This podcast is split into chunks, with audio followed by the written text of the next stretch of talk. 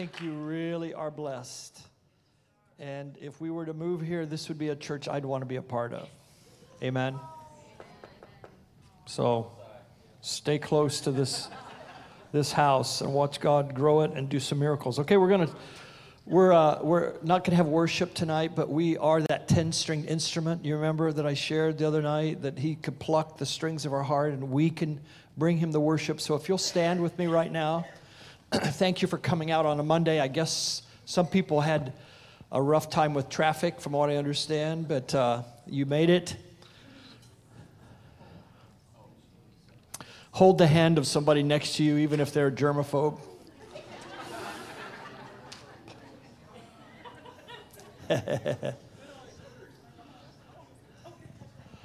Lord, we thank you so much for the sweet fellowship that we have in Jesus. And I thank you, Lord, for this awesome night we can, this evening we can share together. And Lord, I ask for the spirit of wisdom and revelation to come upon us, that what I share will be what we need to hear. And what we don't need to hear, we won't even hear it. So, Lord, put over our heart uh, just Velcro that, that what is good and pure and holy and righteous would stick to us tonight and would become a part of our lives. We pray for the person to the right hand of us and to the left hand, Lord, that you'll anoint them and that they will leave totally blessed and totally filled with your divine presence. We thank you, Holy One. Thank you for our families. Thank you for our church family. Thank you, God, for the sweet koinonia, the fellowship of the saints, this side of heaven that is so sweet and, and, and precious. We thank you, God. I pray that you will uh, put value on everybody's heart and that we will never devalue one another. Lord, but we will see one another in the eyes of grace, the eyes of Christ. And I ask for the mysteries of God to be revealed tonight. In Jesus' name, amen. Amen. amen. Thank you, guys. Have a seat. I'm going to. Um, I'm going to share, and maybe uh, we'll open this up for some Q and A. See how that goes. Uh, I may share for a while, and then take Q and A, and then go back into sharing some other things, if that's okay. I want to talk tonight about the mysteries of God. One of the passions that I carry is to, to introduce people to things that they don't understand. And I think the church, the Western church, is so predictable in, in trying to demystify what you cannot uh, understand in the natural mind. Uh, truth is not received in the intellect. Truth is received by the open heart, the open will that says yes to God. Let me try to say it better. The door to truth is not the intellect, the door to truth is a heart yielded to God. So it's not the smartest person in the room that gets more of Jesus. It's the most tender one. It's the most yielded one. It's the one that can unlearn. Uh, the one that can say, I'm wrong. And I've never understood, but I want to learn. That's the one that gets the goodies. That's the one that Jesus loves and blesses. There's a scripture in Proverbs 8. Uh, I'm sorry, I can't give you the exact address, but it's in Proverbs 8. And, and Solomon says, I stand daily at your doorposts, waiting for what you will say to me. And to come at the threshold of the presence of God and stand in his presence and say, Lord, what do you have to say to, my, to me, your servant? Speak to me, Lord. Help me know you and to love you mystery is so important in our lives. Uh, you can deny it, you can push it aside and say, well, if I don't understand it, it's not God. And sadly, there's a, a large segment of the evangelical church that deify the mind. And if, if, they, if they can't understand a manifestation, then it must not be God. If they can't understand a tongue, then it must, God doesn't give those gifts anymore. I shared the other night how for 10 years I taught tongues was of the devil. And the Lord made me wait 10 years, and He was right to do so. Of course, he's always right. But he, he would not let me speak in tongues until I passed that 10 year period of time because I taught that it was of the devil. I, I, don't, I hope you can understand that. I hope you can receive that and not get mixed up with it. But Jesus is the example. And the teachings of Jesus, his own disciples didn't understand. He was with them for three years. He taught them the mysteries of God, and they didn't understand a thing he said. In John 16 29, John 16 29, one time they understood him. And that was the, the night before he was crucified. They'd walked with him, he told them things, and they were puzzled by everything he said. But once, John 16, 29, they said, Now you're talking plainly to us. We get it. So don't be surprised that you don't understand all the things of God. I mean, I know that sounds silly even to say it, doesn't it? But the know it all attitude is so prevalent. You know, we judge by we judge by the appearance. And if you looked at Jesus, you would have missed him. It says that there was nothing about his appearance that made people desire him. It Doesn't mean that he was in any way homely. It just meant that he didn't glow in the dark, so to speak. You know, there, there was nothing spectacularized about the life of Jesus that made everybody come to him like a circus attraction. And you had to know him in spirit or you would never know him. And that's the same today. If we judge by the outward and if we go by the flesh, we will miss Jesus. So many times I've thought that's not God, only to find out later it's God not doing what I want him to do.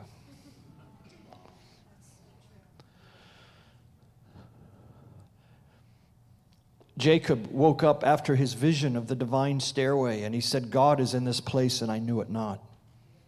How many times has God been in that place you're in and you didn't realize it?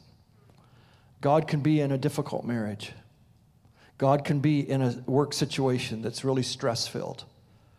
And when you come up out of this thing and you get in the spirit, you realize there's more of God in everything that happened to you today than you could ever imagine because your life is in His hands. Mysteries, there's 27 of them in the New Testament. 27 mysteries of the New Testament. I don't think I can cover all of them tonight. But I just, I just want to kind of tease you a little bit with this because I, I want you to get out of your head for a while. I want you to get out of this, this linear Greek Roman mindset, this mathematical computation of God and His Word. Because God is Spirit. Can you hold the Spirit in your hand? how can you describe where the Spirit comes from and where He goes? It's like the wind, isn't it? So there's so many mysteries uh, that God wants us to embrace without understanding what they are. I don't know if you're understanding what I'm saying. But if you would learn to embrace the mysteries, you will find God.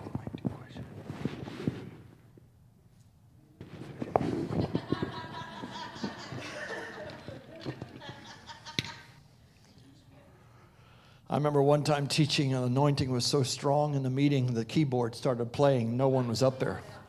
That's happened. Yeah.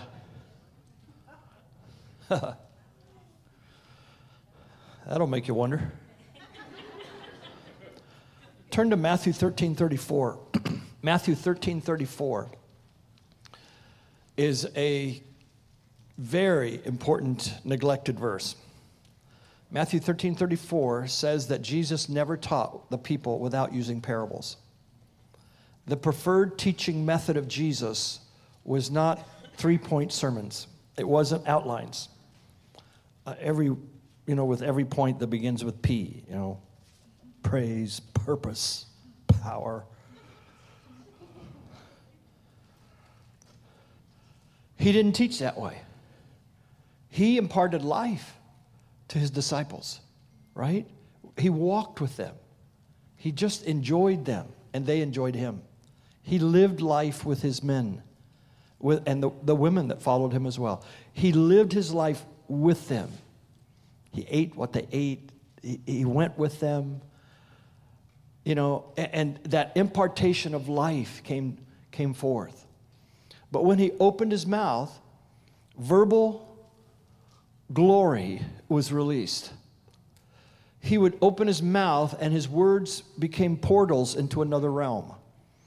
The teaching he gave was so astounding that nobody had ever taught that way. And they had never really heard anything like it. Matter of fact, they didn't even understand it.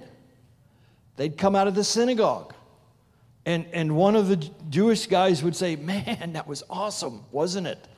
Yeah. But what did he say? Bless you, my child.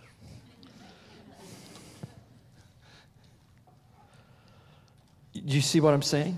They, they uh, don't get jealous.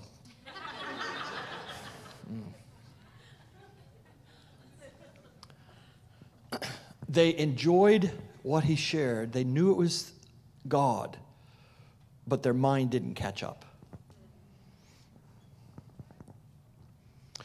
Jesus never taught the people without allegory. The preferred teaching method of Jesus is allegory because the language of God is not Hebrew. The language of God is not Greek. The language of God is not English. The language of God is picture.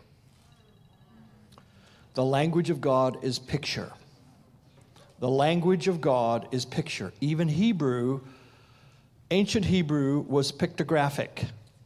Every letter of the Hebrew language, 22 of them, had a, had a meaning. The letter itself was a symbol. If you think about it, you know, our life is full of symbols. Um, letters on a page. They're but, they're but symbols. Money in your billfold, in your purse. What is it but paper? Really? It's just paper. If you really think about it, it's paper representing something. It's in itself but a symbol. So, our entire life, we live in this realm of picture, of story, and a reality that goes beyond what we see with our eyes. Amen? So Jesus introduced people to a realm that was outside of rational thought. It was supernatural, transcendent, it was mysterious. And for you to back away from something because you can't, it doesn't fit, is to miss God. My thoughts are not your thoughts. Who said that? God did. My thoughts are not your thoughts. So if you can think it, it's likely not God. it, it's the Spirit that gives us life, and it's the Spirit that imparts more of Christ to us. This is why I love the Song of Songs, because it's a story. I see in the eight chapters of that, that um, divine opera, I see a story of how Jesus romances us, if I could say it that way, that he, he woos us into union with him. Not by angry exhortations, not by guilt, you know, guilty teachings, but by love. He wins us over. And at the end, we become that fiery Shulamite with the seal of burning passion over our heart. You think about the story of Joseph, the story of Abraham the story of Moses. I taught the first day I was here on David. The Bible itself is but stories. If I were to say, turn in your Bible to the book of justification, or turn in your Bible to the book of doctrine, what book would you turn to? You see what I'm getting at? It's, it's stories. Now, there, there is some didactic teaching, there is some unfolding of rational thought, mostly by the apostles in the New Testament. But what are you going to do with the book of Psalms, the poetry? Even the book of Job is divine poetry. I can't wait to help unfold that to a generation.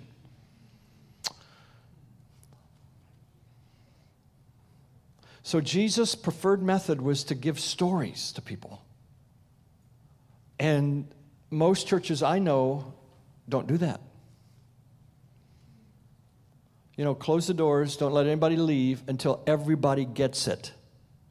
We give paper, you fill in the blanks, you know, get the get this. I really want you to get it. Well, nobody got what Jesus taught.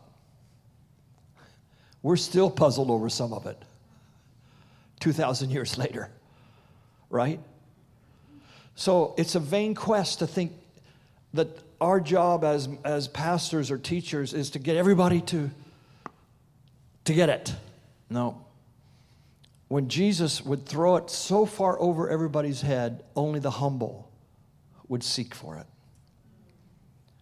He taught in such a way that it required the de-selfing of your heart and that it required that you not try to come to God with your mind. The mind is a very poor container for truth. How's it working for you?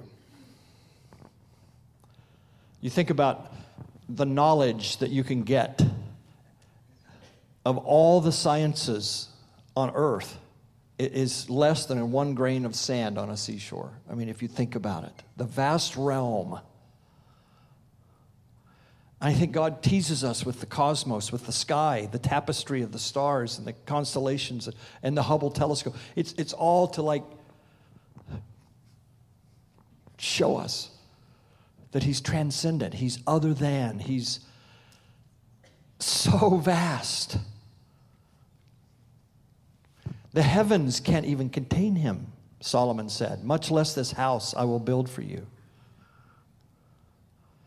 What we do is we hyper literalize the Bible. We so hyper literalize the Bible. We actually put God on a throne when in fact it's a metaphor. You think God is going to sit in a chair like that? You're going to put Almighty God, creator of heaven and earth, you're going to squeeze him down to what? A 30 inch by 24 inch seat. Oh, okay, well, let's make it big, okay? All right, a big throne, all right? But you're still going to squeeze God, going to limit him to a chair? You see, the throne is but a metaphor. If God is omnipresent, so is his throne.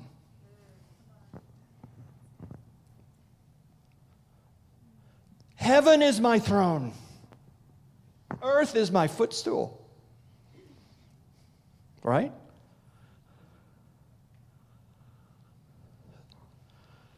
So, the, the four levels, let me give it to you, and I shared this the last time I was here. This is the four levels of interpreting every verse of the Bible. If you take notes, this would be a good time to do it. It is the word pardes, P A R D E S. It's the Hebrew word paradise. The Hebrew word paradise. Rabbis teach that paradise is found in the Word of God. That when you come into the revelation of Scripture, you enter into paradise. Pardes. And it's an acronym. If I had a whiteboard, I'd write it out for you P R D S. Let's take P. P is the Hebrew word peshat, P E S H A T. Peshat. Peshat is the Hebrew word plain or simple. Every Bible verse has a plain or simple meaning right? For us plain and simple people. Thank God. You can take the Bible literally. Sometimes. I don't see very many one eyed men here. Or one armed, one handed people. Because we're told to cut off our hand, pluck out our eye. Right? Everybody knows that when Jesus said, Eat my body, it was a metaphor. Do you know we do not worship a lamb? We do not worship a lamb. That's idolatry. A woolly, four legged lamb is not sitting on a throne. We all are worshiping a literal animal, barnyard animal, a lamb. Can we agree to that? So, why would you make the lamb a metaphor and not the throne? Or the book? So let, us back up. Peshat is plain and simple. And um, the Western church really specializes in that one. The next level is Remez, R E M E Z, R E M A Z, Remez, which means hint. There's a hint of something deeper in every plain and simple Bible verse. Right? So, every verse of the Bible, there is a hint of something more profound than what you're going to get on the surface. And it requires you to, like, go to the next level, which is Darash. D, uh, I'll, I'll spell it, you know, like an English version of it D E R A S H. Darash.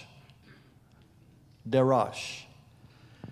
If you're around uh, Hebraic teachings, you'll, under, you'll remember the word midrash, midrashic teaching. Darash is the Hebrew word to seek, to inquire, to dig. To seek, to inquire, to go deeper. This is the level that few Westerners get to. There's still one more. Um, let me go on to sod, and then I'm going to give you some examples. I'm going to teach you out of sod tonight. This is where I've been trying to take us here. The fourth is sod, S O D. S O D is the Hebrew word secret or mystery. The Hebrew word for secret or mystery. The secret of the Lord is with those who fear him, that love him supremely. Now, sod, this level is not given to you by man. You will not get it in a Matthew Henry commentary. It's not given in a, usually in a classroom. It is a revelation that comes from God. God has to reveal this to you, or you will not get it. This is the level that Jesus taught in. He taught the disciples and the parables and every teaching, he taught out of this sod realm, out of the realm of revelation from the Father. This is Ezekiel 1. People who think they know it all, I encourage them to t- read Ezekiel 1 and come back and tell me what it's all about. I mean, wheels, wings, eyes, living creatures, whirlwinds. I mean, bro, you, you cannot hyper literalize that. It forces you into sod. If you keep trying to figure God out in your head, you will miss him. The intellect is not the way to understand the ways of God. We can know the facts about things. We can get our mind, we can memorize Bible verses. I actually memorized half the New Testament, and it didn't necessarily make me a better husband. But I could quote Bible verses all day long. I had charts every, uh, every day. I would try to memorize 10 verses a day. And I worked hard for years at memorizing Ephesians, Philippians, Paul's letters, Romans, Hebrews. But the water has to become wine. The water of the Word of God has to become life. So, this sod level is where God is trying to get the church in, this, in these last days. I tell you, this will hit the young, the millennials. This will touch the heart of people who want to go past the boring levels of church uh, talk, churchianity. You start unfolding mysteries, and they're going to go after it, right? Stranger Things?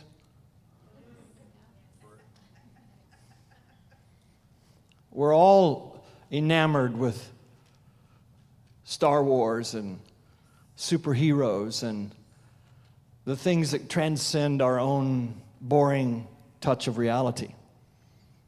And God knows that, that this level is where He lives. God is spirit. God is not simply a book, right?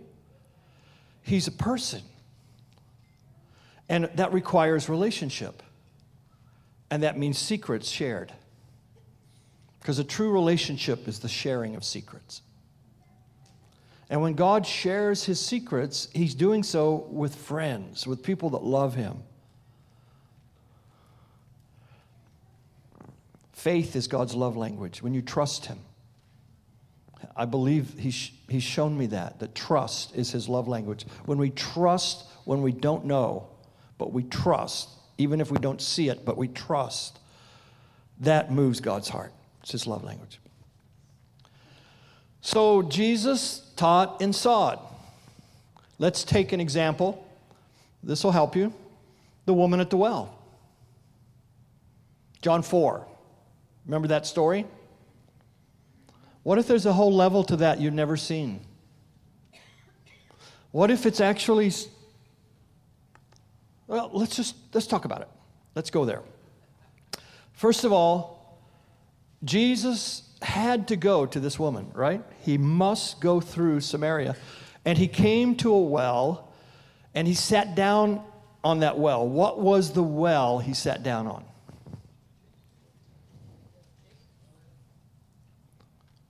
Jacob's well. He closed Jacob's well. He sat and sealed. He became a lid to the conniving, clever, competitive, better than you, heel grabbing Jacob life that you have experienced. He sealed that.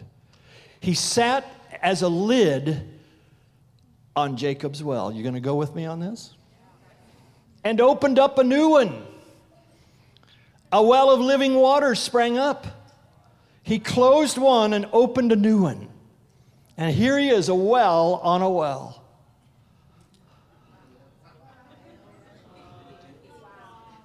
You see it? And here comes the woman with her water pot.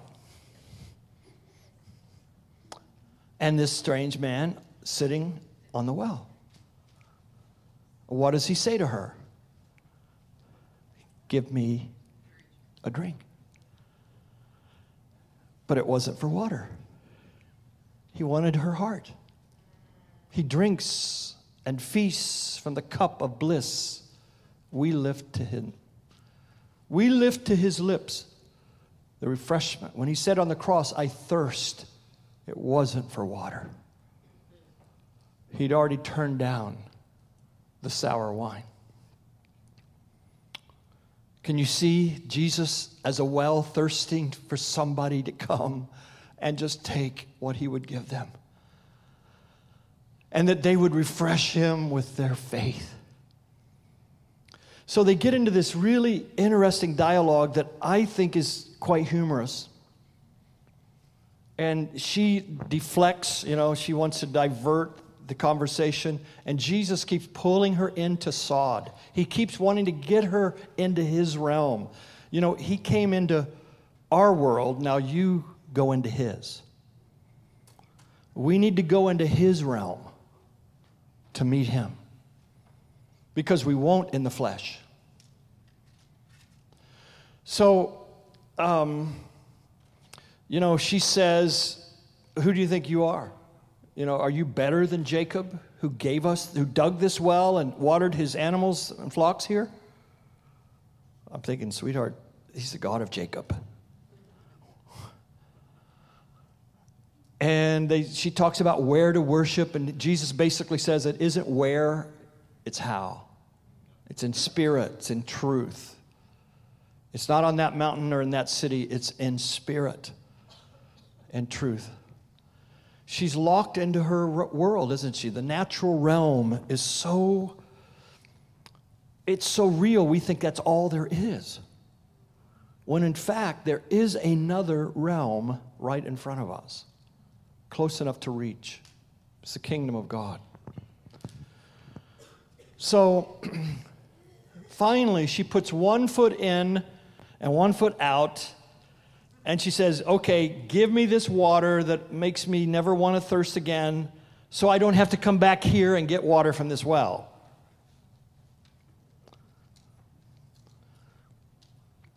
And then he said, Go call your husband.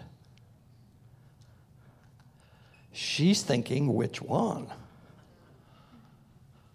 And, and she said, I don't have a husband. And she, he gave her a word of revelation knowledge. Remember, he said, Actually, you're right. You've had five, living with one who isn't.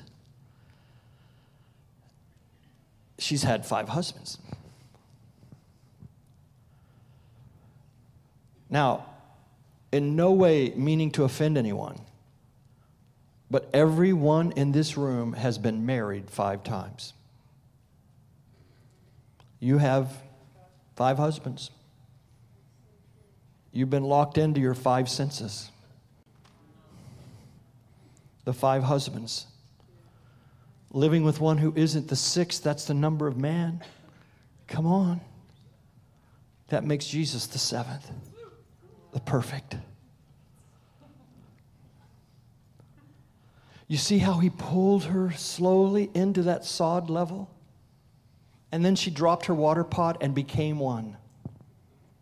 And she took living water back to Sychar. She led an entire village to Jesus Christ, the first city reaching apostle, the first one to win a city in the Bible was a messed up chick with five husbands.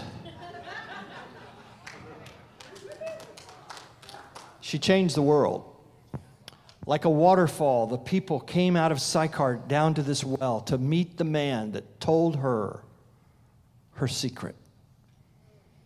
What a meeting that would have been.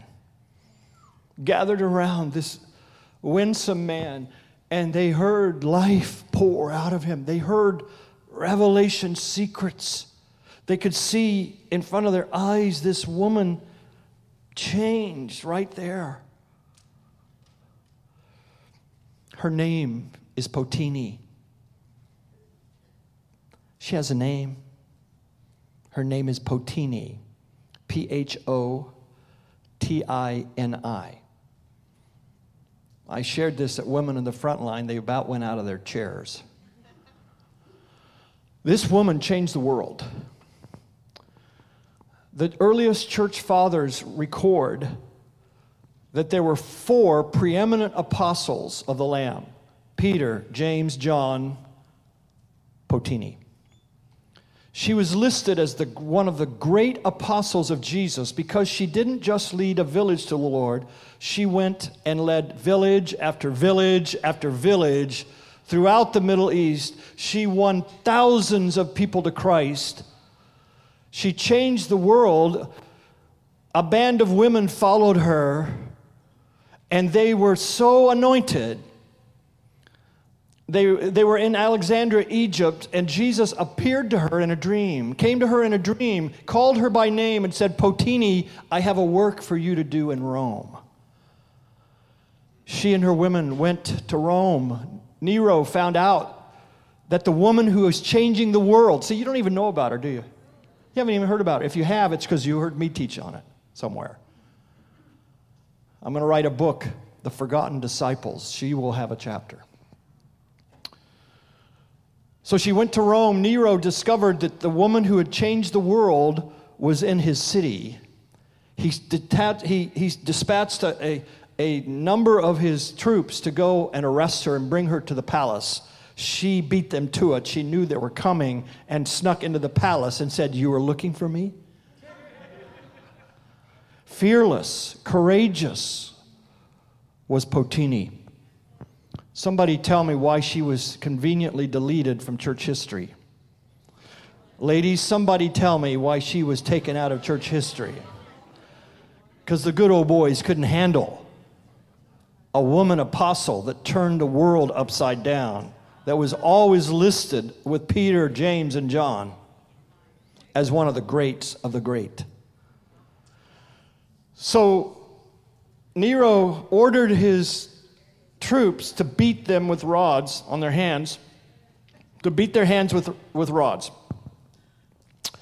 After an hour, the men grew weary of swinging the rod and nothing happening, not even a nail, gals.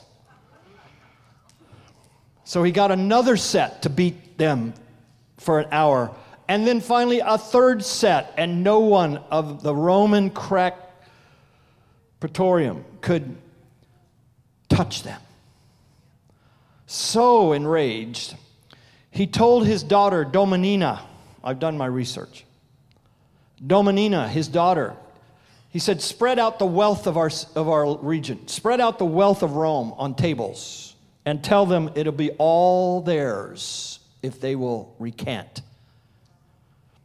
Come on, ladies. Gucci, Prada, Michael Kors, credit cards, shoes, everything. I mean, just think of the, the finest mall outlet stores stuffed on a table. Well, it was a mistake. He left, and Photini led Domenina to Jesus right there. She converted.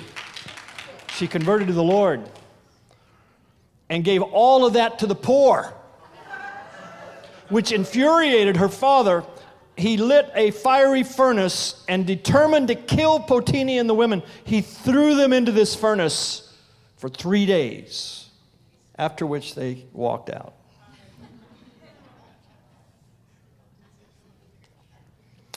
He did at last, I'm going to shorten the story, he did at last cause her martyrdom. And you'd never guess how he how Photini met her her death. He threw her in the bottom of a well. The woman at the well welcome to Sod. So, the book of Revelation, when we grow up, boys and girls, and we begin to understand that the book of Revelation is an unveiling of Jesus, not Antichrist, that the, the Antichrist doesn't exist. I shared it the other night. There's no such thing grammatically, biblically about the Antichrist. You cannot point to one scripture that speaks of the Antichrist.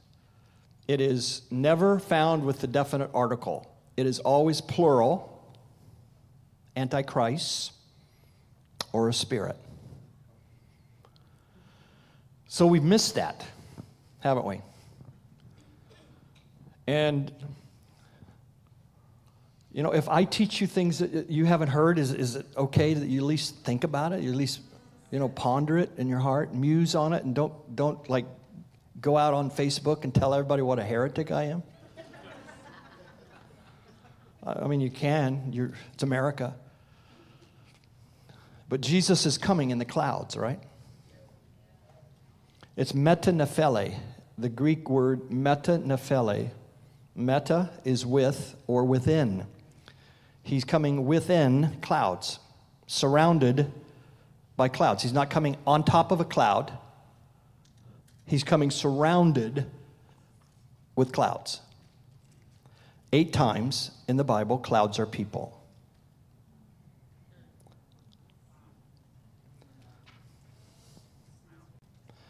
We bring him back. We bring back Jesus Christ. When, when is he coming? When we bring him. He's not coming back. I have eight things that have to happen before Jesus comes. And none of them are in Left Behind series. I told you I want to write a book. Uh, uh, I want to be left behind. I'm going to write a book. I want to be left behind. Yeah. Because, let me explain. Jesus said, it's as it was in the days of Noah. Two will be in the field, one will be taken, the other will be left behind. Am I speaking truth? Uh, you can look at it yourself. Jesus said, as it was in the days of Noah, one will be taken, swept away, the other will be left behind. In the days of Noah, who was swept away and who stayed behind? It's so simple. It was the unrighteous that were taken. And it was the righteous that were left behind. Now you can interpret Bible from novels and what you've been taught for 50 years, or you can read it and let the Bible teach you, let the Holy Spirit teach you. But I want to be left behind. So, a lot of the end time scenario of a temple being rebuilt, which I, I share with you, it's not going to be rebuilt. And if it is, it's not God. God will have nothing to do with it. He tore it down once, He did a great job. Who wants to volunteer to sew the veil back up? Are we going to have two rooms or three? You want to start animal sacrifice all over again? Beloved, there will not be another temple rebuilt of stone. The temple of Ezekiel is being rebuilt of the hearts and lives of people that are now his dwelling place. God does not dwell in temples made with hands. That's what Acts 17 tells us. So the dwelling place of God is among men. Correct? The one thing that got Jesus crucified was him saying, Destroy this temple, and in three days I will raise it up again. This was hurled at him at his illegal trial, and it was thrown at him while he was on the cross. They actually jeered him by saying, How's that going now? You know, destroy this temple, come on down off the cross. You said you're going to build in three days. And we know that it was a metaphor, allegory, wasn't it? It was a symbol. How many people miss the Lord in our midst by not receiving something on a different level? It was the refusal to accept allegory that crucified Jesus.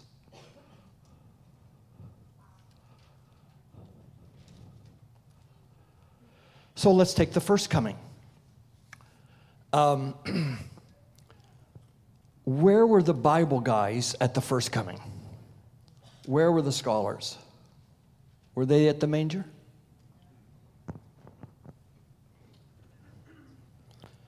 The only ones that received and got and understood and got, got it received it by revelation.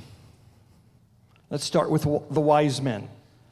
Now, when you come to, you know, when you come to Bethlehem with me in October, I'll explain this on site with insight. But there were not three wise men. There were probably closer to 300 than three because three men would not have turned the Jerusalem upside down. But, but Pilate said that the city was turned upside down. I'm sorry, Herod said the city was turned upside down by the coming of these wise men. The Magos, M A G O S, were the leftovers of Daniel's anointing. Daniel was the chief of the Magi. They had received supernatural revelation from the anointing of a man with the spirit of revelation, the searcher of mysteries, Daniel. And a generation or two after his death, that anointing still was upon the Magi, and they saw in the stars a king's birth and they came from Iran. They were Iranians, Persians, and they made quite an entourage as they came. And it wasn't nice little goody basket with little gold and trinkets and some frankincense and a little bit of myrrh. No, they were bringing the wealth of a king to a baby. They got it by revelation, correct? How about the shepherds? How did they understand and how did they show up at the manger? I mean, dude, heaven emptied out to, to announce. Talk about a choir. Whew. They, they, they got it because of the angelic hosts that sang, you know,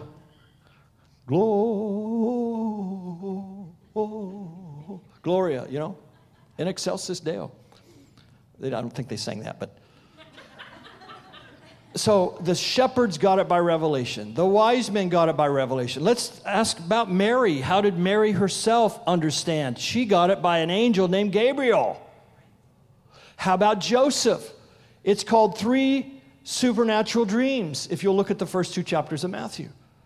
So nobody got the first coming without revelation from heaven. And you have the second figured out?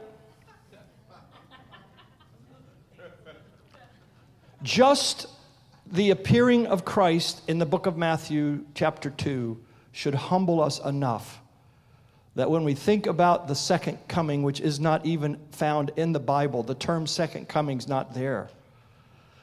I'm sorry, guys, do a concordance. I mean, millennium, rapture, second coming, and Antichrist is not in the book of Revelation. You will not find any of them. And yet, those are the things that we associate. Armageddon is a place, not an event. So there, there's just so many mysteries that are not going to be given to the know it alls. I had to tear up my charts. I traveled and taught as a young pastor of the seven dispensations. I taught all of the, this stuff, man, about how the premillennial, pre trib rapture uh, and, and the, the, millennium, and, and I, I taught it all. But that tongues was of the devil is really, really got, was what got me. When I realized how wrong I was with that, I, I said to the Lord, Where else am I wrong? He said, Well, since you're asking, about everywhere. really? I mean, humble pie, big slice, no a la mode either. It was, uh, you know, if, now if you know it all, First of all, I don't know why you would come tonight. And secondly, you're not going to get revelation from God. He wants us to live in the seven spirits, the sevenfold spirit of God. And one of the seven spirits of God is the spirit of discovery, it's the spirit of revelation. And it comes upon those that are ready to, to receive, like little children. Isn't that true? So some of you are still thinking back at Photini. Catch up here with me.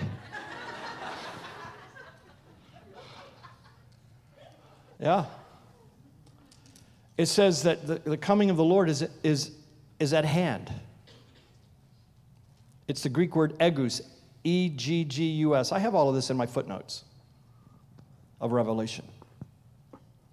But the coming of the Lord is at hand, which means Eggus means to squeeze or to throttle, to hold in your hand. The coming of the Lord is in your hands. I've tried to share 1 Peter 1 5 with people, and it's amazing how pastors and people have never even looked at it. Never, it's like, I can't believe it's in the Bible. You know what 1 Peter 1 5 says? There's coming a sozo you don't even know yet. There's coming a salvation that's ready to be unveiled, revealed. That word revealed is the same word as the title of the last book of the Bible. There's a salvation ready to be unveiled. Apocalypto, apo means to lift the cover, to take off. Lupto is veil. So the book of Revelation is to take off the veil. It's to lift the veil, it's to reveal something. It's to take what's been hidden and to take the veil off and make it known. 1 Peter 1 5 uses that word and says there's a salvation that is ready to be unveiled in the last kairos. There's coming a salvation we don't even know about yet. So if we don't even know about salvation yet, how many other things are about to be upgraded? Acts 2.0 is coming to a church near you. There's coming divine upgrades like you cannot believe. Did you know all of creation is not groaning and travailing for the rapture? It's not groaning and travailing for the second coming, in quotes. What is all of creation, Romans 8 19, what is all of creation groaning and travailing for?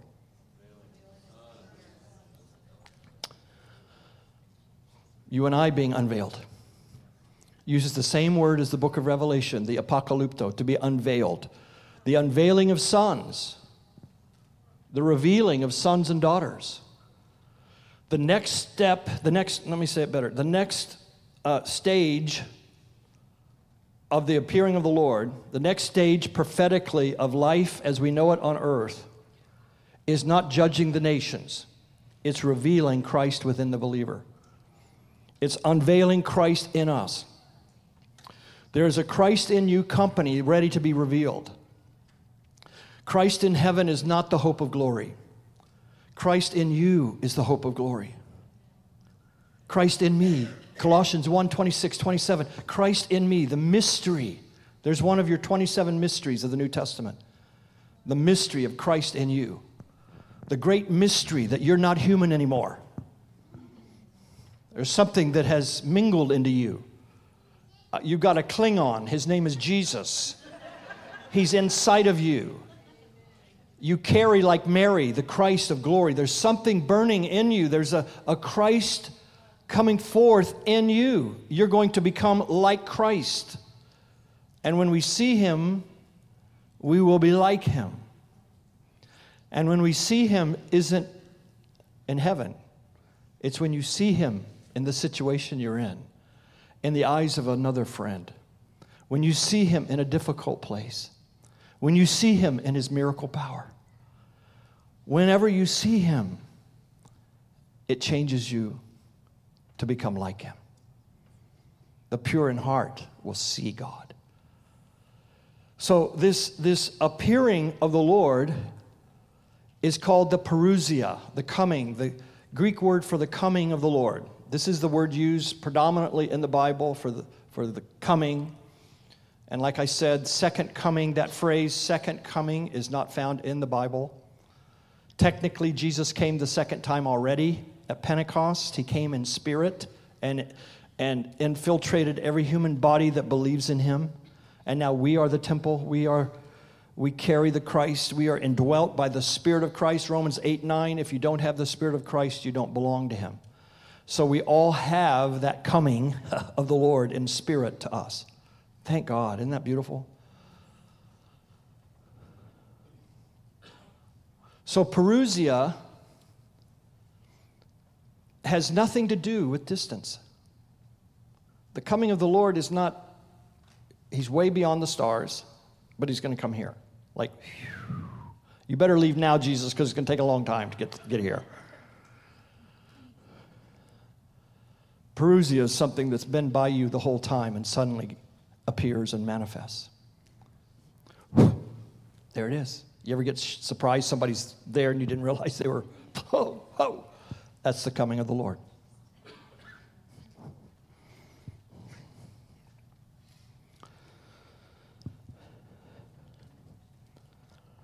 Wow. Intimacy, not intellect, is the key to revelation. Uh, Proverbs 25, verse 2 says that God, uh, let's see, it's the glory of God to conceal a matter, right? And the glory of kings to search it out. That is not a good translation, and I'll explain why. The word dabar, D A B A R, is translated 800 times in the Old Testament, not as matter, but as word. It would be the Hebrew equivalent to logos. So it's the glory of God to conceal his word. But there's still not, uh, that's not the best trans- the nuanced translation of those three words, kathar dabar kabad, those three Hebrew words, is he hides his word in his glory. Guess where you have to go to find, where do kings go to find his word? They go into the glory. So the hiding place of God's revelation is in his glory. And, the, you know, the, the uh, wading pool, the kiddie pool, the superficial, shallow end doesn't yield to us the secrets of God. It requires that we go in deep enough to swim in. Remember Ezekiel's river over our head? We got to get in over our head. And if the Western church insists on um, eliminating every teaching that doesn't fit the intellect, then we are going to do what they did to Jesus when he said, Destroy this temple, three days I will build it again. That doesn't fit the intellect, right? Eat my body, drink my blood. That does not fit the intellect. That's cannibalism. Jesus is not the lamb, right? That's a metaphor. Is you know Jesus said I am the door, but is he a literal door? No, he's he's that's a metaphor. So I'm the bread of life. Is he like gluten free or paleo, you know, white or multigrain? You know, it's silly to ask because it's not literal. I'm just trying to I'm trying to ease you into this to where you, you say, you know what? You've got to interpret the Bible not just literally, and, but you've got to go into the sod level. Come on, divorce your five husbands. They're no good. They're bums. Jesus is the perfect husband.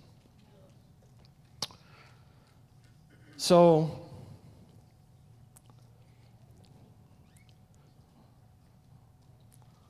I'll let you ask a question or two.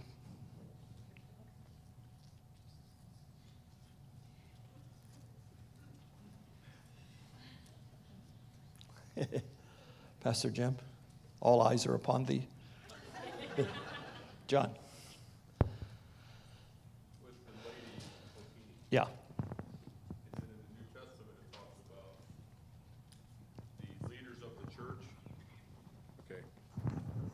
Fotini verses in the New Testament where the qualifications of the, the pastor kind of blows that out of the water, doesn't it? Because she was a woman that led all these people to Christ, where it says, must be the husband of one wife to be this. That kind of blows it out, doesn't it? Stump the, stump the speaker. That's really good. Um, yeah? What's that? Yeah, I, I don't think she was pastoring a local church. Yeah. She was an apostle. From city to city.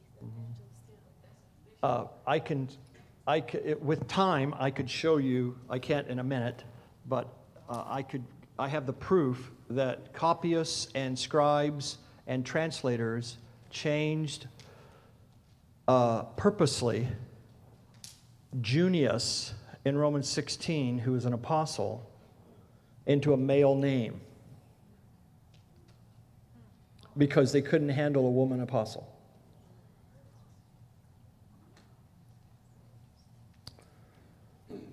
And I think I could prove to you that Cleopas, who was one of the disciples on the road to Emmaus, was a woman. I think it was Peter's wife.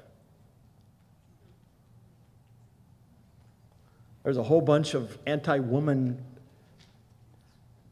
scriptures that don't fit the heart of God nor the, the truth of the, of the complete counsel of God. The two places where God, where the Lord gave, where Paul, I should say, gave any kind of prohibition to women were both places where Diana worship was.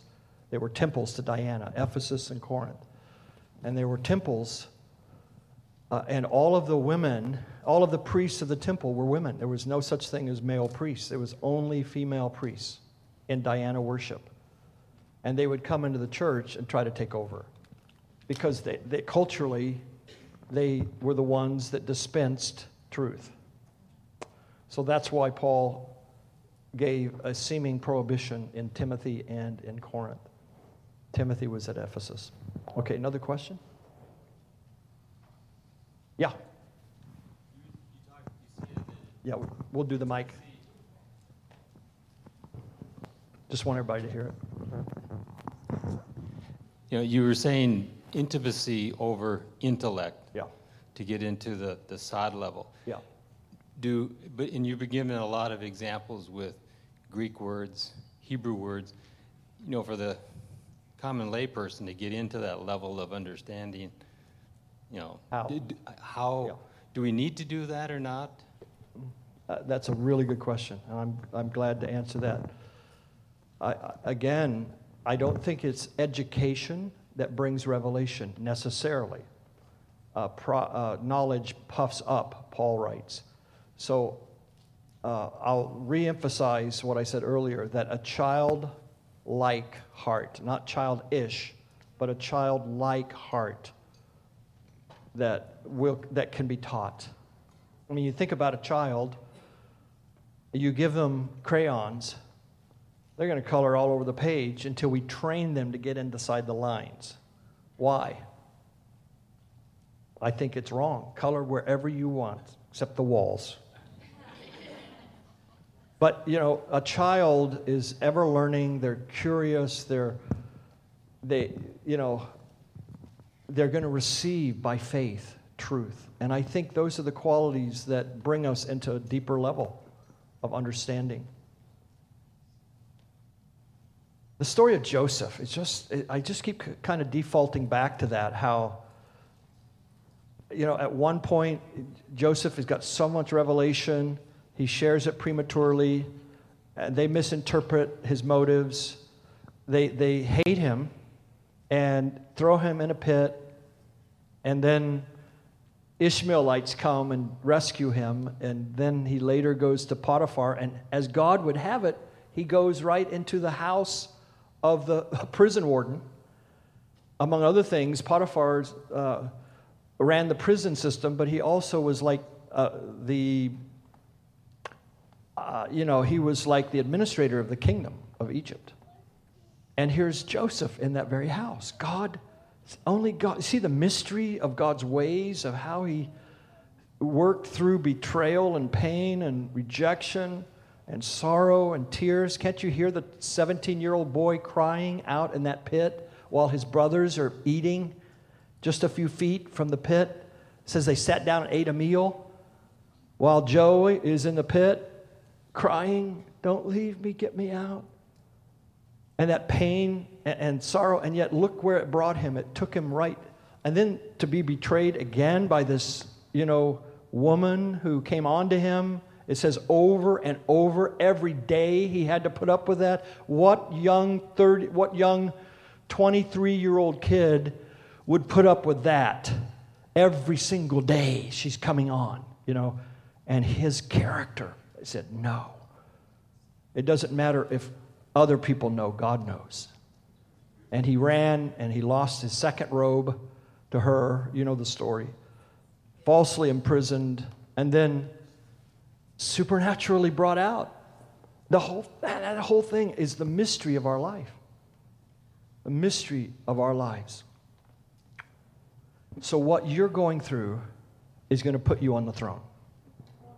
The people that have hurt you you will turn around and say, God overruled you and meant it for good. And grudges will dissolve, and you're going to take a kingly, priestly place of authority, and you're not going to, you're not going to be bitter anymore. Yeah. We got a microphone coming.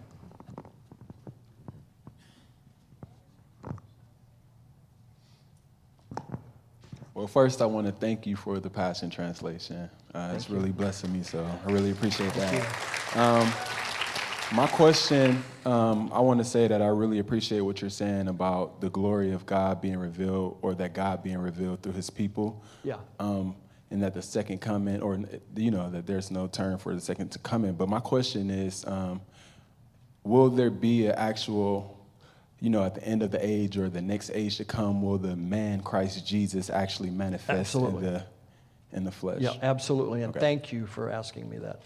Is there more to your question? Uh, no, that's that's basically Yep. the, No, thank you. I- gist of it. Yeah, I often forget to make that clear. Because uh, is okay, is Jesus God or man? Oh, Is the book of Revelation literal or is it symbolic? You see what I'm saying? It, Jesus is literally coming back. He's bodily going to return. He bodily went into heaven. Jesus is bodily going to come back. But it doesn't say that a cloud came down and then Jesus stepped on the cloud and whoop, the cloud lifted him up, uh, you know, with sound effects and lights and stuff. But rather, he went up. If you look at the Acts 1 text, it says that Jesus went up and a cloud surrounded him and he went out of sight. So he's going to come back again within clouds. Now, the Old Testament had a cloud of glory, but in the New Testament, it's plural. Clouds. We are the clouds he's coming in. He's coming in a people that look just like him. He's, he came to us, then he came in us, but he's going to come through us before he comes for us. There is a look-alike company of men and women. I have 25 terms Shulamite, Joseph's company, overcomers, 100 fold fruit bearing branches, uh, you know, living sacrifices. Over and over, the Bible says that there is an upgraded version of, of a believer that's coming. Dread champions are coming, daybreakers, Joel's army, mighty captains, champions of eternity, men and women that have been with Jesus, transfigured ones are coming. Jesus' transfiguration, I believe, is a prophecy, not just an event. That what happened to Jesus on that mountain where the glory shine, shone out of him is going to be happening to many. If you want to call it 144,000, that's Jesus dispensed into his people. But he's going to come in a people that are, are radiant and beautiful and looking like him, love like him. Jesus is so beautiful and perfect that the Father is going to repopulate the earth with people just like him. He's the perfect pattern, he's the perfect son. He's the firstborn of many sons. So, the unveiling of sons and daughters is the next thing on God's timetable. Now, if, if the second coming depended on you, how close are we?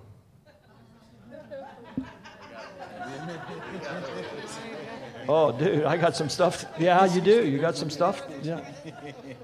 But the good thing is Jesus says, "Let us catch the foxes. I'll catch them for you. Let's let's deal with these compromises. Let's go after this stuff that hinders the garden of love from coming. But I will care. I will get you through this. I will help you weed your garden. I will catch the foxes. Now, the foxes of the Song of Songs are the compromises that, like Swiss cheese, riddle our lives. And foxes are found in the book of Judges with Samson. Samson, this is really cool. Uh, put this on YouTube. But Samson caught 30 foxes. I mean, have you done one lately? He caught 30, 15 pair. He caught with his bare hands 15 foxes. Then he tied their tails together uh, and put a torch in the knot. He tied their tail with a torch. Can you imagine what they're doing while Samson's doing this? That's why I say YouTube this, baby. I want to see, the, they're, they're just like going wild. What a man. And then he lights the torch and he kicks them out into the uh, Philistine wood, hand stubble. And it consumes the fields of the Philistines. And God will tie a torch of truth to our compromises and will burn up the dross. He'll burn up and purify us by, by fire, by testing. Somebody lied to you when they said that God will not test you or that you will never go through hard times. I have a least sold book. You know, you talk about bestsellers. I have a least sold book called The Wilderness. And uh, I told our publisher, I, I, I called the book Miracles in Your Wilderness. And they said, no, no, let's call it Wilderness, where miracles are born. I said, nobody's going to buy it, but that's okay. It's all right. I'm not after, after selling books, I want to get the truth out. But in that book, I talk about the 10 named wildernesses in the Bible. There are 10 of them. Every believer has to go through eight. There are two that no believer should ever go through. But eight of the 10 named wildernesses, you're going to pass through. I'm sorry. But on your, between here and your promised land is a wilderness or two you're going to walk through. The very first one Israel came to, do you know what it was? The, very, the wilderness? It was called Shur, or affectionately known, Yah Shur. They had to go through a wilderness called Shur, S H U R. Shur is the Hebrew word wall. It's when you feel like you're up against a wall. You ever felt that way? You can't go anywhere, your back's against a wall, you're, you're stuck. You can only go one direction. God literally put them in a wilderness called Shur so he could get them to the Red Sea. God shoved them into a wilderness to push them to an impossible situation so that he could do a miracle. There's another wilderness. It's the wilderness of sin. But sin in the Hebrew is the word clay. It's the wilderness of clay. It's where you're molded, you're squeezed like clay. My clay is Achan. that is really bad. But it's a symbol.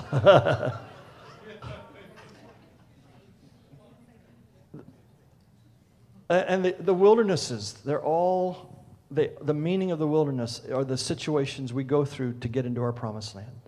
So I see all of the Old Testament as a metaphor. I see in the seven days of creation, I see the seven stages of becoming like Christ. The third day, by the way, God didn't create the dry land, He raised it up out of the water. He raised up on the third day. Somebody will get this. He raised up on the third day. Something that had never been seen before. That's what happens on the third day. Until we become a Sabbath people, a people that find all our rest from our own striving, we find our, our, our everything in Jesus Christ, the Sabbath man. He is the seventh one. So, yeah, I think I've taken probably enough of your time. I, I just wanted to share some of these mysteries with you. You know, one of the 27 mysteries, you'll like this marriage is a mystery. Paul speaks about our marriage. A husband and wife is a mystery that points to Christ and his bride.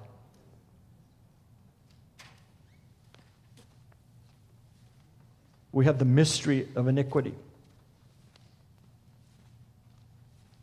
We have the mystery of godliness.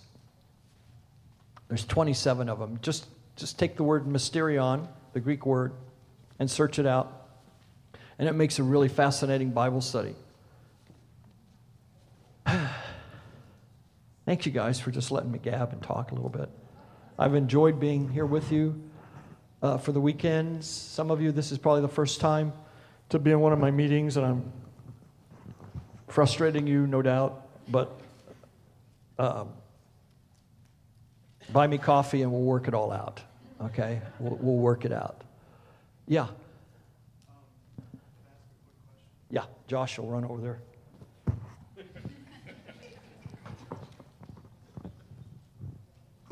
Just bear with me. Um, Sure. as you were talking about the mind and the heart, um, I heard an accusation of like deception, and I wanted to expose that. Um, and it made me think uh, that this, these deceptions that, that it talks about in Matthew 24 24 um, would be because um, all these believers are only pursuing the Lord with their mind and, and they've totally cut the heart off. Like, like they've just shut the heart down. And I wanted to ask you if you would please um, just speak into the, like, like what that means in Matthew 24 and 24. Like, what are these deceptions? says there'll be many deceivers that will come. Yes. Yeah, and it goes on to, to say that they, they are proclaiming to be Christ, that they are claiming uh, that unique one and only position of Christ in people's lives. So um, I, I think deceptions have been around since Adam, and we're all prone. Uh, the Bible speaks more about not deceiving yourself than it says being deceived by anyone else. Three times as much. So every verse that says don't be deceived, there's three verses that say don't deceive yourself. In other words, don't be deceived by others versus being self deceived. Yeah, I, I think any truth that causes us to wander from Christ, the centrality of, of the blood, the cross, the resurrection, the person of Jesus Christ, anything that dilutes or moves us away from that is suspect. It should be viewed as a, as a deception. Um, is, is there another comment? Yes, do you have some, have you written some things about this or resources on this subject? Anything written on it? Have you, or do you No, not, not at this point, other than, I don't even know if I have adequate footnotes in Matthew 24 about that, but um, are, do you have some thoughts you want to share? What, what do you think that that deception, what I- it could be? I don't know. I was, I was, it- as you were talking about the heart and the mind and how, um, you know, how we have to, we just have to love him and we have to experience him from our heart. Right. Like, do, does deception happen at both levels? Does it happen, or does it, does it start in the mind? Do you, I think it I does mean- start in the mind. Yeah, I think we, but we can get bitter hearts, and that opens up doors to deception. We can hold, you know, unforgiveness, and that definitely leads us into self justifying deceptions. Yeah, and it, it made me think that like the cessation stuff, the cessation teaching, would, would be used uh, to, to yeah, conceal the glory that God is trying to reveal, Jesus is trying to reveal through his bride. yeah. I, I will say that I, I have been the brunt of a lot of this. I mean, as a translator, uh, I mean, you don't have to Google very far to find some really nasty stuff about me. And uh, to have my heart guarded and, and to just learn to uh, love them and bless them. But it's becoming very, very uh, fierce.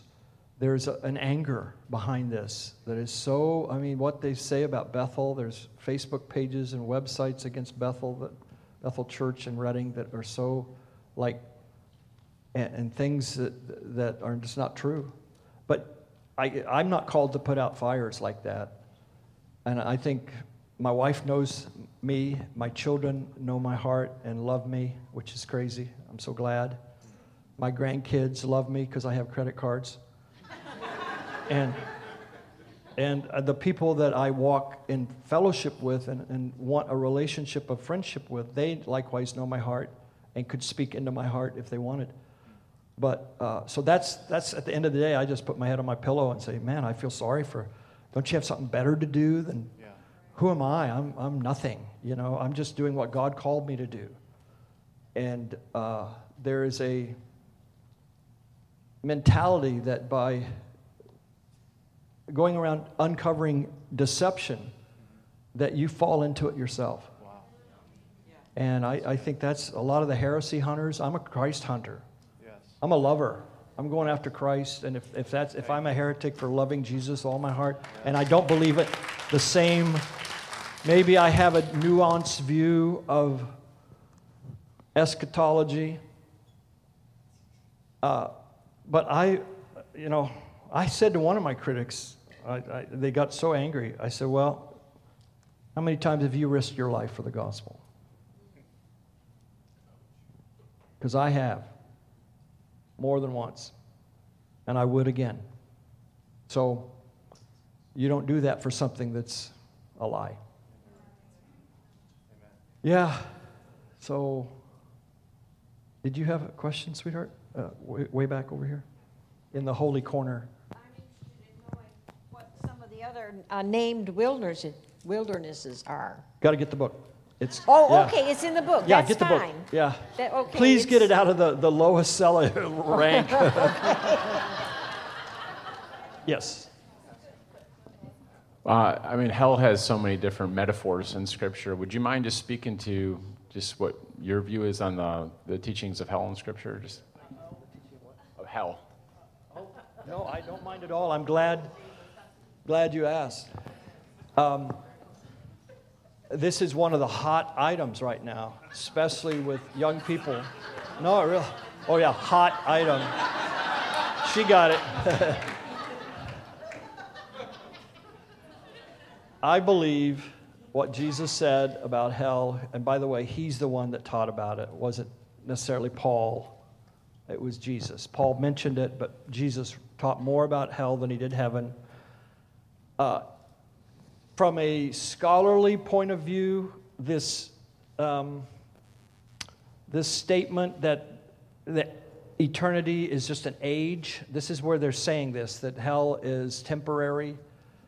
Uh, there's, there's all kinds of, um, there's all kinds of,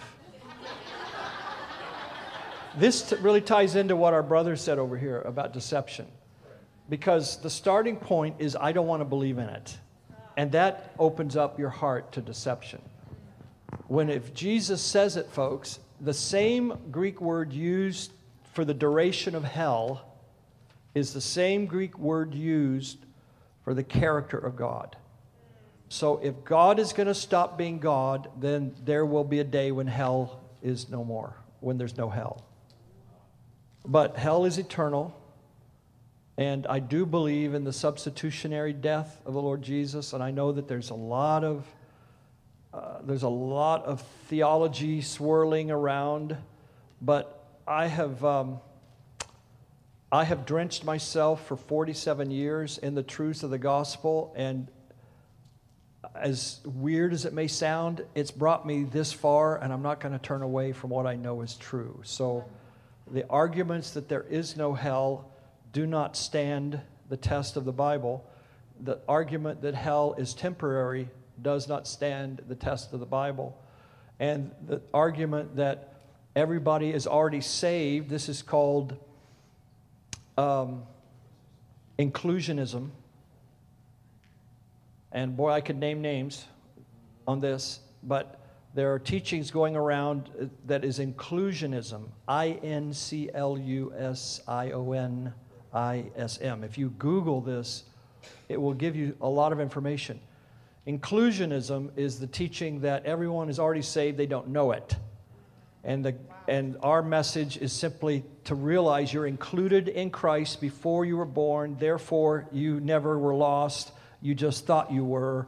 And, and I know I'm simplifying it, and they would say maybe distorting it, but the, the essence is everybody's saved. Our mission is to educate, to get people to realize that you're in Christ. There's actually a translation of the Bible that is uh, rooted in inclusionism.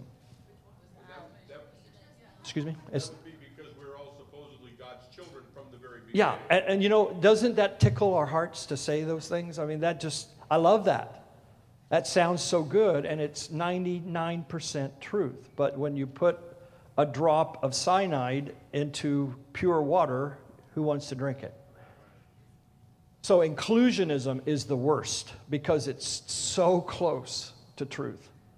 Universalism is farther off the scale, a lot easier to spot, and that's basically that um, everybody in the end is going to be saved. But that, again, I did risk my life, my wife and I, to go to the jungle to reach a tribe who were not included, believe me. They were so demonized. I mean, it was almost like Ohio. I mean, it was bad. They were. Come on. No, no, no, no. That's bad. That's bad. They were bad. Ohio, you guys are really nice. Yeah. You haven't poisoned me, you know. They, they did. But um, they were lost. And if you could talk to them, if, and I would translate what their words were, were saying, they would say something like, We were lost totally. We followed demons. We served them. We chanted to them. They would manifest, and we knew the spirit realm. But the man who brought us the living book told us of a God who is above all gods.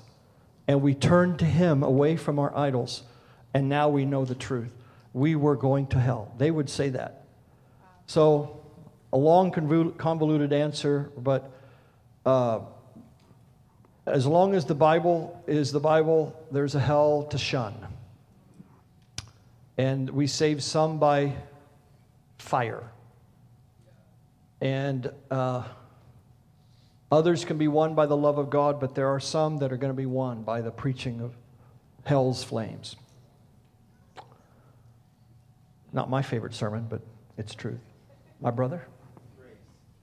What do I think about grace? Yeah, the grace, uh, the, what's known as the hyper grace. My thoughts on grace? Okay, I love it. I love grace. I need it. It's amazing. Uh, you know, can I segue into what I'd like to say about, uh, you know, from your question, great question. I, I really believe in grace. I believe it is a central theme of the gospel. There's no works of man that's going to bring salvation to anybody.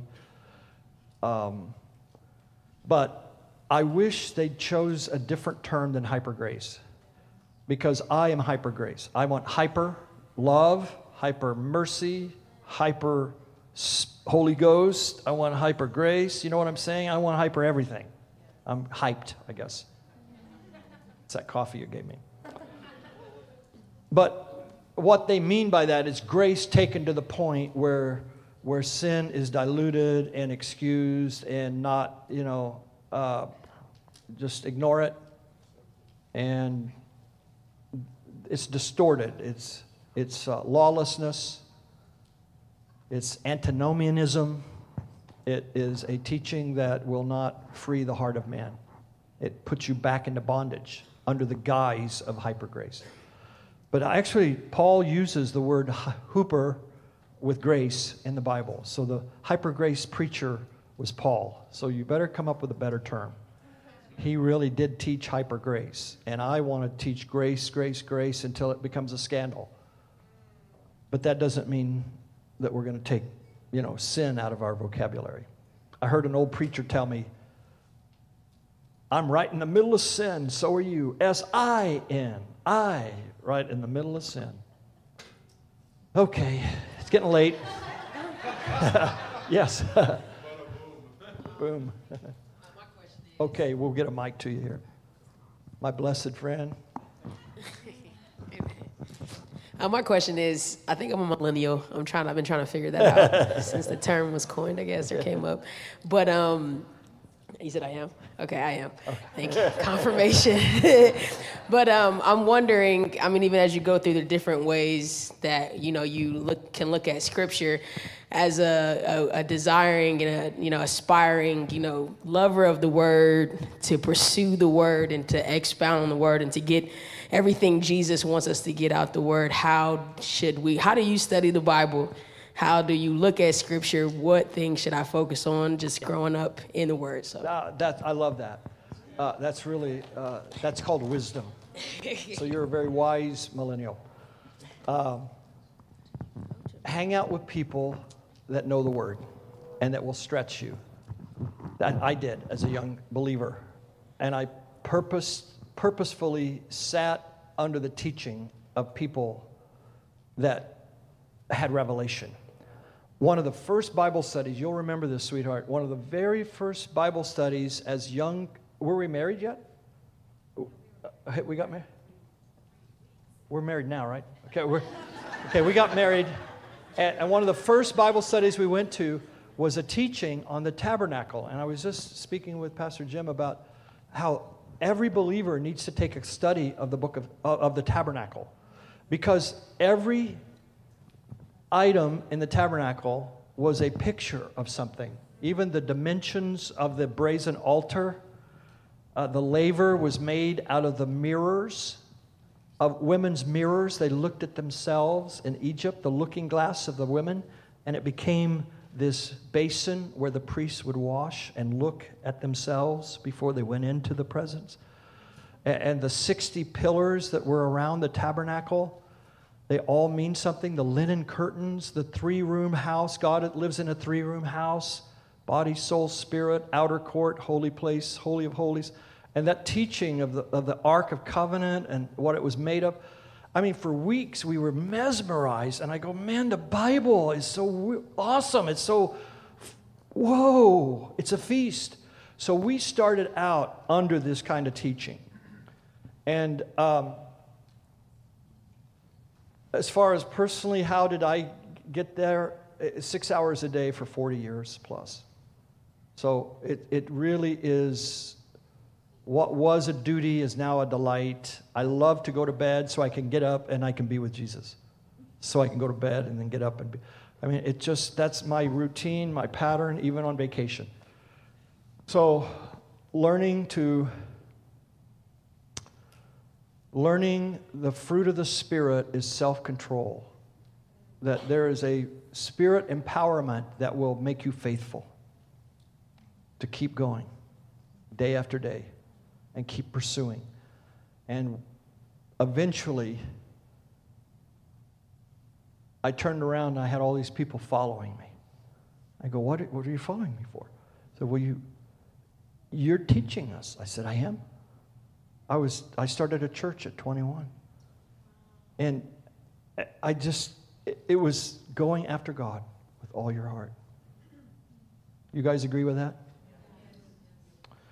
Okay, I think we should go. It's uh, getting close to nine. So why don't you stand and let me uh, pray and then hand the service over to our meeting over to Pastor Jim. I hope this has been good.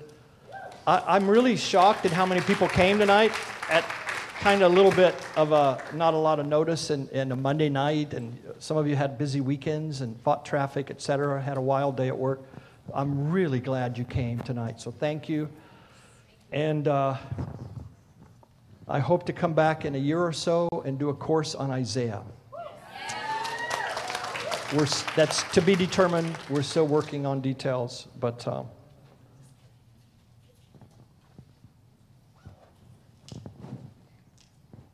you know, if, if I said anything that doesn't quite fit, don't worry about it. Okay, uh, just give it time. And what is the old saying? You uh, swallow the meat and chew out the bones, or yeah, okay, yeah. Okay, what is it again? You eat the meat and spit. Okay, that's it. Okay. Well, do some spitting on your way out to the car if you need to. But my heart is that you would take some meat with you. Don't forget Photini. Remind me to tell you next time about Telemachus or the demoniac that had 10 demons cast out of him and what he did to change the world. Yeah, read that book, The Forgotten Disciples, when it comes out. Lord, I thank you for these precious friends. Holy Spirit, fall upon us. We don't want to be scholars of the word, we want to be scholars of your heart. I want to know your heart, God. And I want to communicate that when I speak and minister. When I walk through my day, I want to release your heart to people that are around me. Once you say that out loud, Jesus, I want to be a scholar of your heart. I want to know your heart, not just doctrine and truth. Truth will change me, but only when it comes into my heart. I love you, Jesus. Transform me. I will be your disciple. So, Lord, take our hearts, take our words tonight, the words of our mouth, meditation of our heart, let it be pleasing, acceptable to you, my Lord, my strength, and my Redeemer. In Jesus' name, amen. Thank you. Love you guys.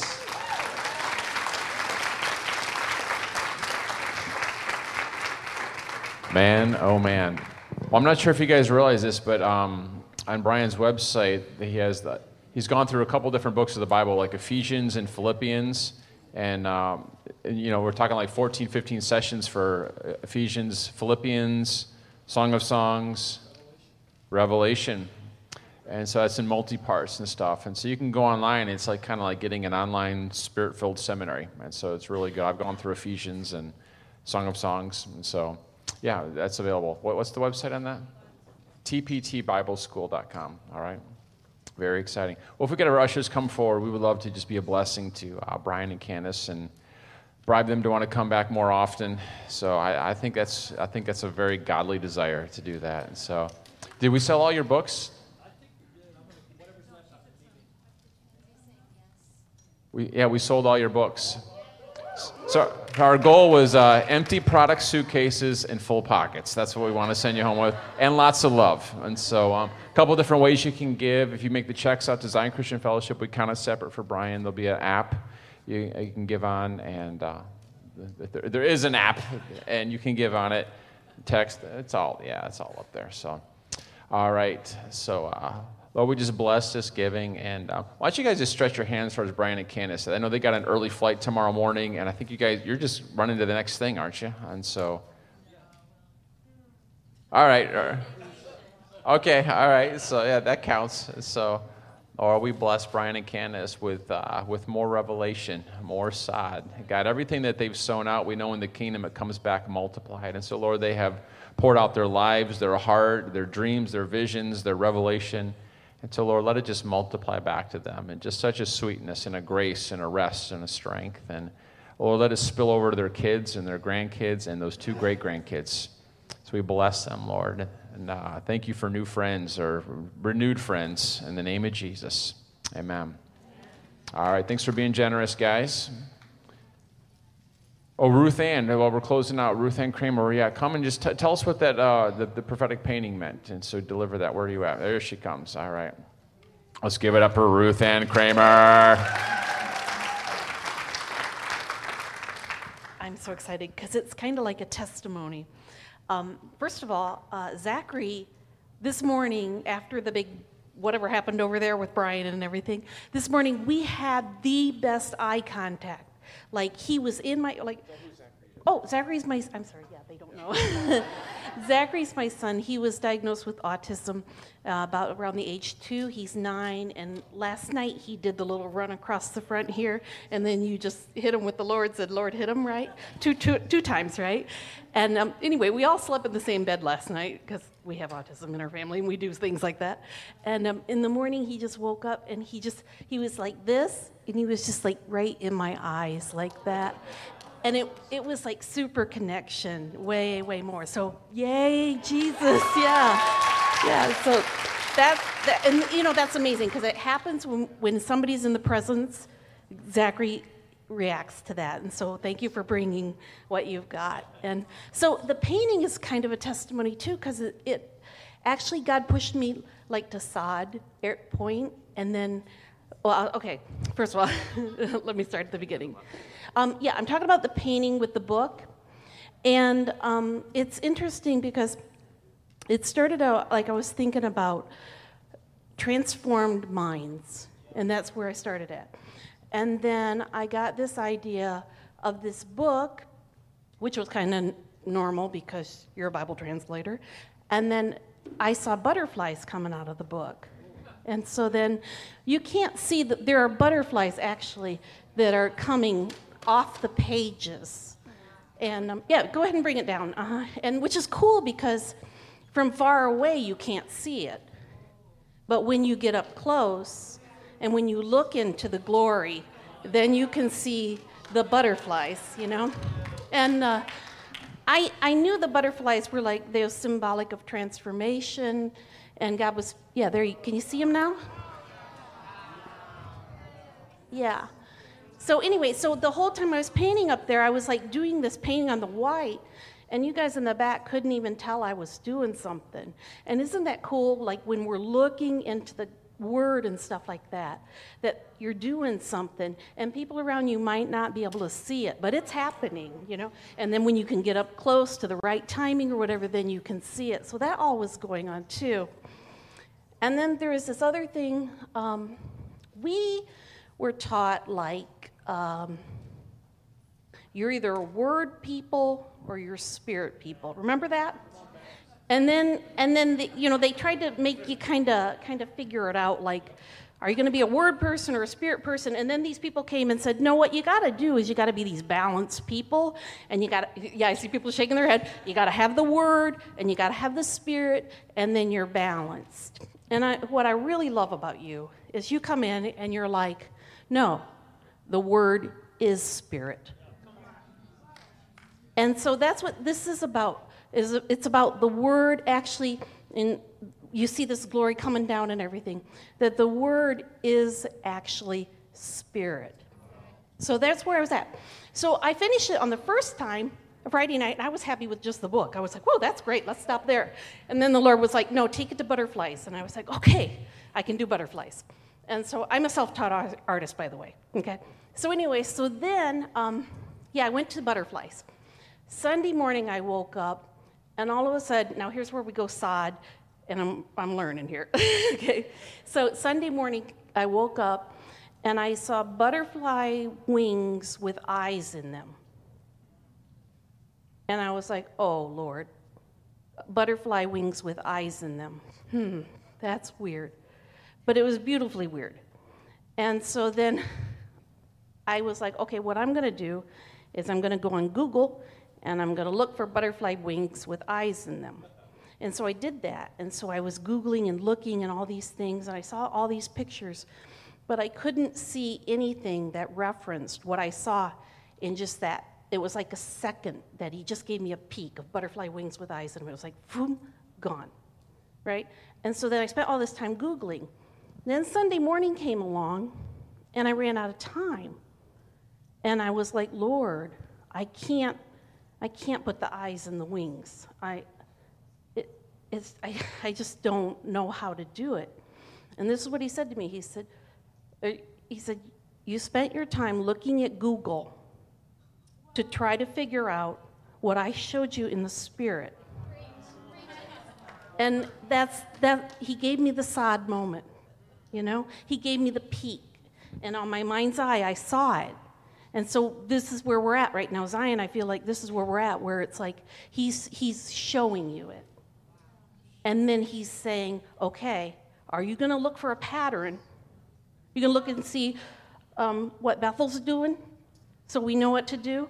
Or are we going to look at what he shows us in the spirit in whatever gifting we have, whether you're a painter, a dancer, or a, or a carpenter, or whatever you do?